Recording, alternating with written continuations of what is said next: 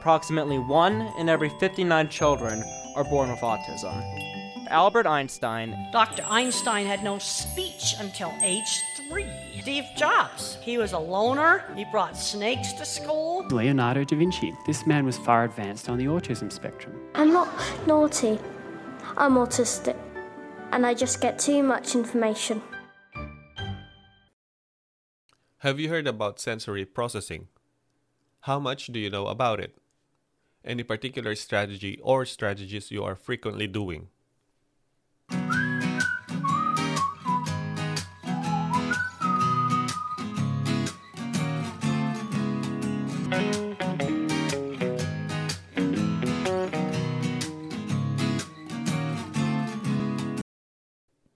This is Lloyd I am, and you're listening to Takiwātanga, Love Not Cure, Exploring Autism One Strength at a Time. Good day to all. I hope you're all doing well and good. During our last episode, we talked about how we got into this series of training sessions about autism.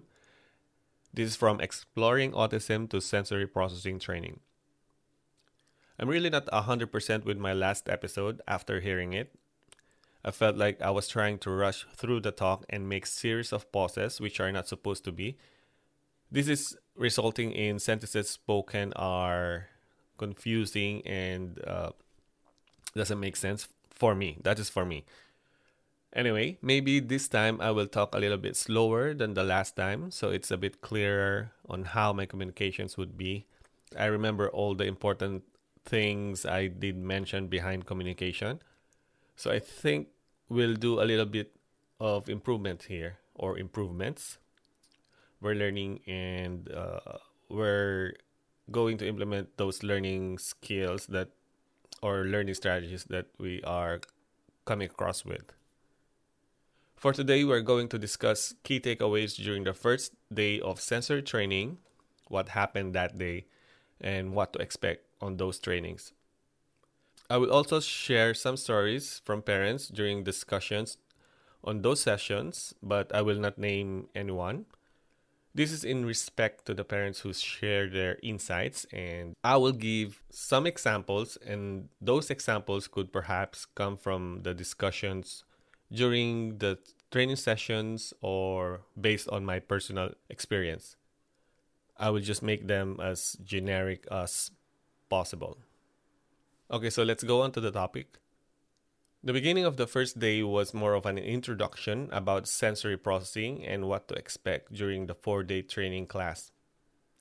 At the start of the session, each parent was given a chance to introduce themselves and share a little bit about their child and their experiences.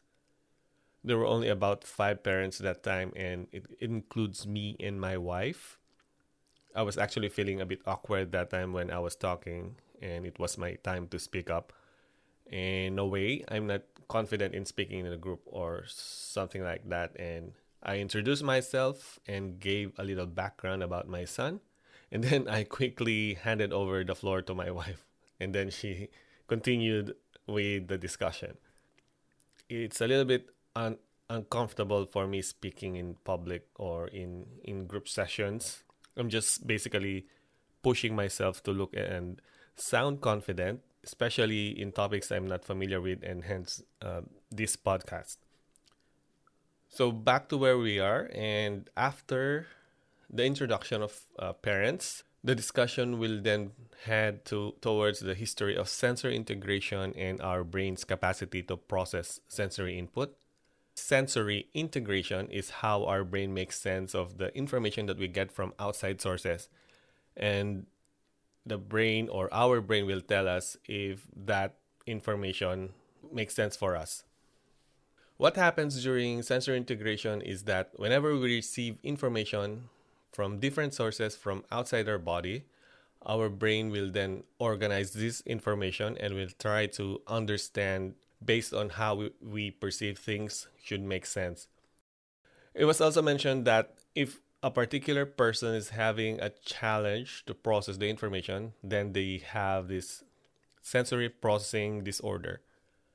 Note that I'm using the term disorder here so we can better understand what the challenge is all about and keeping in mind that some information is named based on clinical terminologies.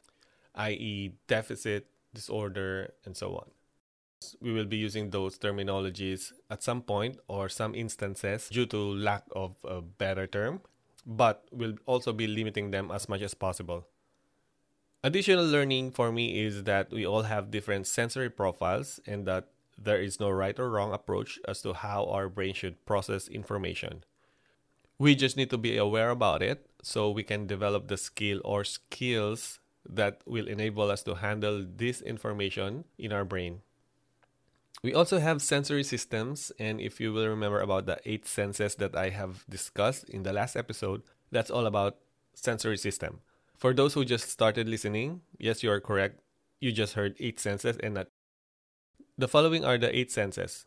And the way they were discussed is that they divided this into two groups, and the first group talks about the first five senses. These are the senses that we all know about, which is or which are sight, taste, hear, touch, and smell.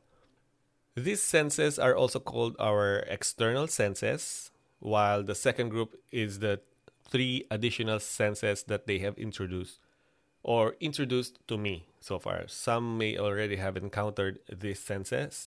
For me, this is my first time hearing those uh, sense- senses. They are usually called our internal senses. Here are the first group. The first group of external senses, I have to say, they were also uh, given interesting names uh, during that time. Here we go. The first sense is our sense of sight. They named it as Miss Visual.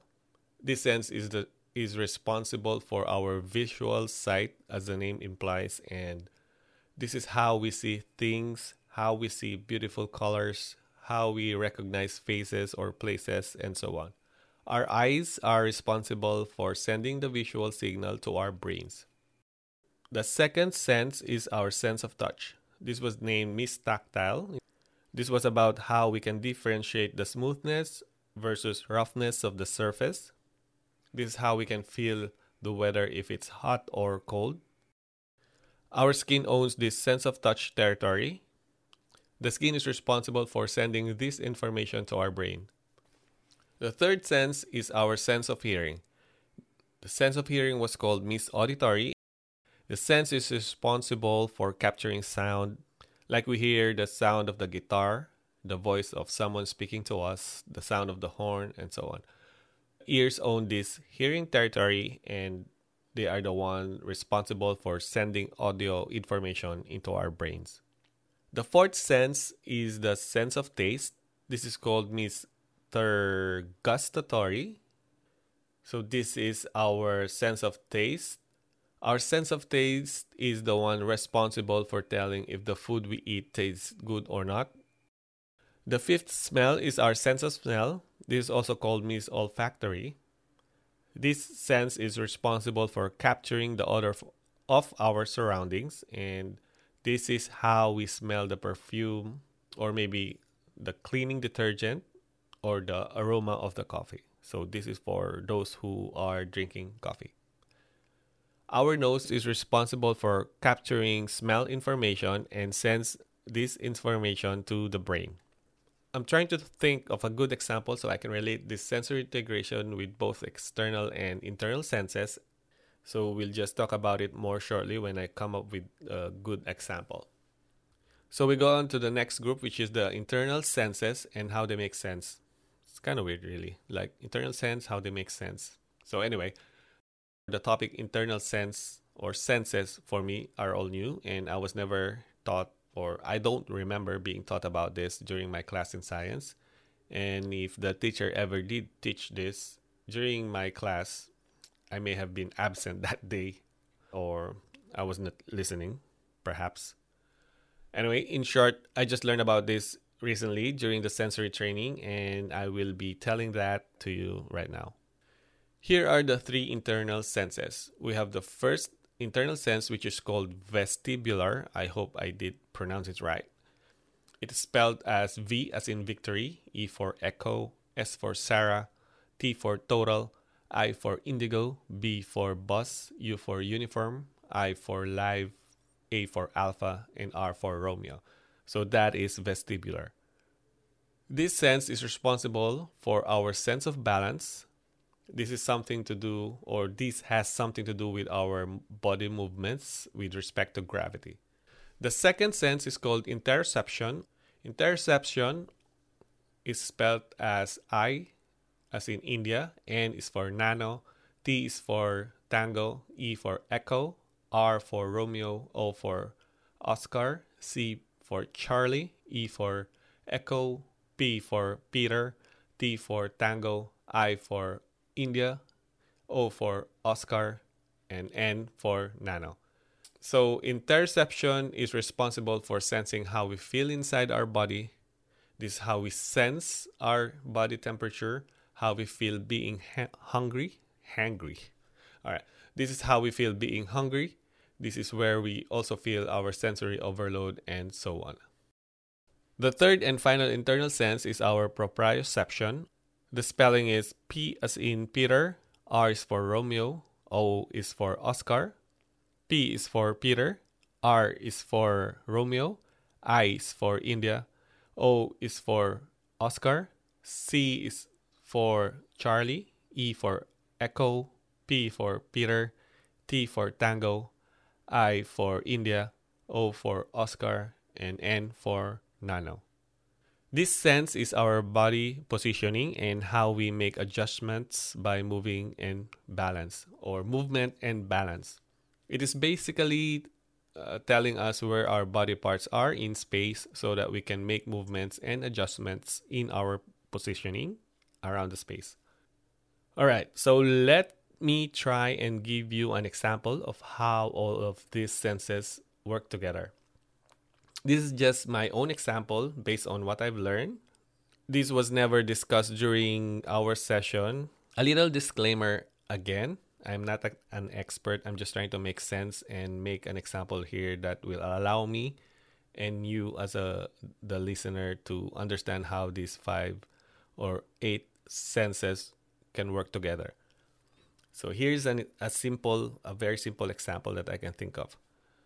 So let's say someone from your neighbor is having a nice barbecue outside the house and you saw that from your window. This information is then sent to your brain and then you confirm that yeah, someone is grilling and you can see that smoke coming out of the grill. At that time it do make sense. And after a few seconds you started to smell it. You started to smell the smoke coming into your house. I hope it's not too much, way, way too much smoke coming into your house. And then your brain started to recognize that smell and it was really indeed a barbecue smell. So you just have confirmed that based on what you saw and then what you're smelling at that point in time. So what do you think will happen if let's say you saw someone having a barbecue but when you smell the smoke it smells like pasta so it doesn't make sense right so that's where uh, the sense uh, sensory integration comes into the picture. So, meaning when your brain processes it, it should somehow make sure that those two senses should work together. So, when we talk about sensory input, our sensory integration will process two inputs in that event. So, the first one will be the, the bar- barbecue as an event, and the second one is the, the smell of the barbecue. So if both instances are processed by our brain through sensory integration, our brain sees the barbecue as an event, but smelled the barbecue as the smoke coming out from the barbecue as a pasta, then the, the information doesn't make sense, right? So that is how important our sensory integration is. This is how we can relate if what we see versus what we we smell should make sense. So it's like deciding if you're going to wear a jacket or not during a summer. So there are two or more senses involved in that time or in that scenario where we could potentially add interoception as well. So this is like you are seeing the sunshine. It's so hot in the middle of the day and you can sense that heat on your skin. And then internally as well, you are feeling exhausted because of that heat. And given those sensory inputs, your brain will then process those those information and it will tell you or it will make you decide not to wear that jacket because it doesn't make sense to wear a jacket during the summer. So, pretty simple, right? Okay, so just imagine that we have a lot of sensory input in our body, and our body will need to provide those information that we take to our brain, and our brain will process those information and will send us the feedback so that we can understand how to approach those information. Talking about the people on the autism spectrum, some have hypersensitive senses, and usually the challenge for them is how to regulate those sensory information. Having too much information will mean there will be so much for their brain to process, and this this scenario is com- is a common result of uh, information overwhelm. I've also learned about these three alert levels. There were strategies taught as well on how to regulate the three alert levels so your child will stay in a specific zone. Having a regulated alert level will help improve the ability of a person to pay attention and engage with an activity or any activity or activities you will be introducing to that person. So these are the following alert levels. We have high, just right, and low. An example of high alert level is about feeling agitated. Let's say you have a fast heartbeat, your eyes are wide open, and getting fidgety. Those are examples of feeling agitated. Usually, high alert levels are caused by sensory overload.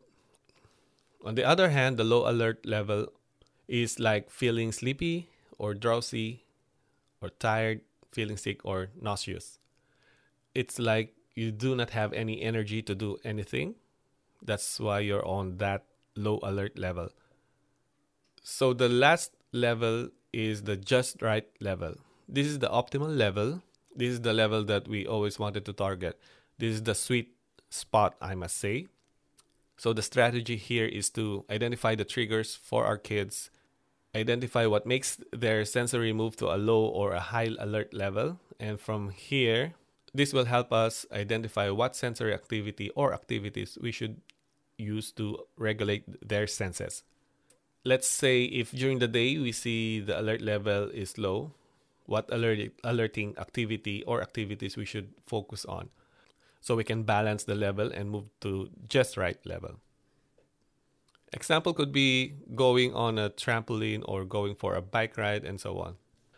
On the other hand, if the person is super alert, what calming activities we should be doing to ease up the level from alert to just right. This could be doing calm or calming massage, reading, meditation.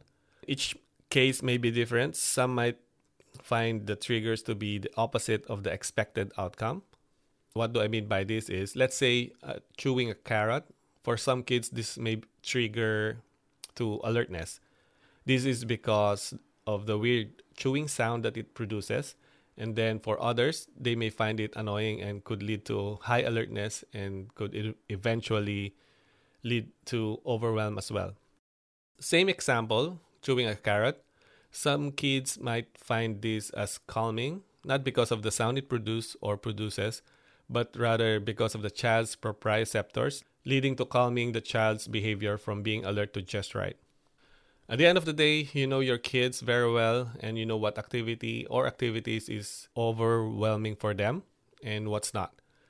It's about finding that balance in those activities and if they are about to move to high alert, what activity are you going to do with him or her so you can quickly move to just right alert level.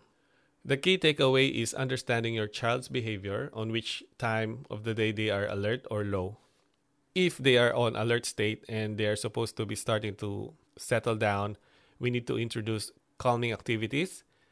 On the other hand, if it's morning and the child is in low alert level, and because they need to start the day, we need to introduce activities that will improve them to the just right alert level. So that's the summary of the first day session. The next episode will talk about the second day it's about sensory processing still, so stay tuned. Every tangata whai takiwātanga, or person with autism, is different. If you fail with one strategy, don't stop. Keep moving forward. Always remember, that for every failure you encounter is one step closer to your success. Thanks for tuning in. Until next time, Memuto te whakawa haere. Let's stop judging others. Memahi tahi tātou. Let's all work together. Kia māia, kia kaha, be brave and be strong.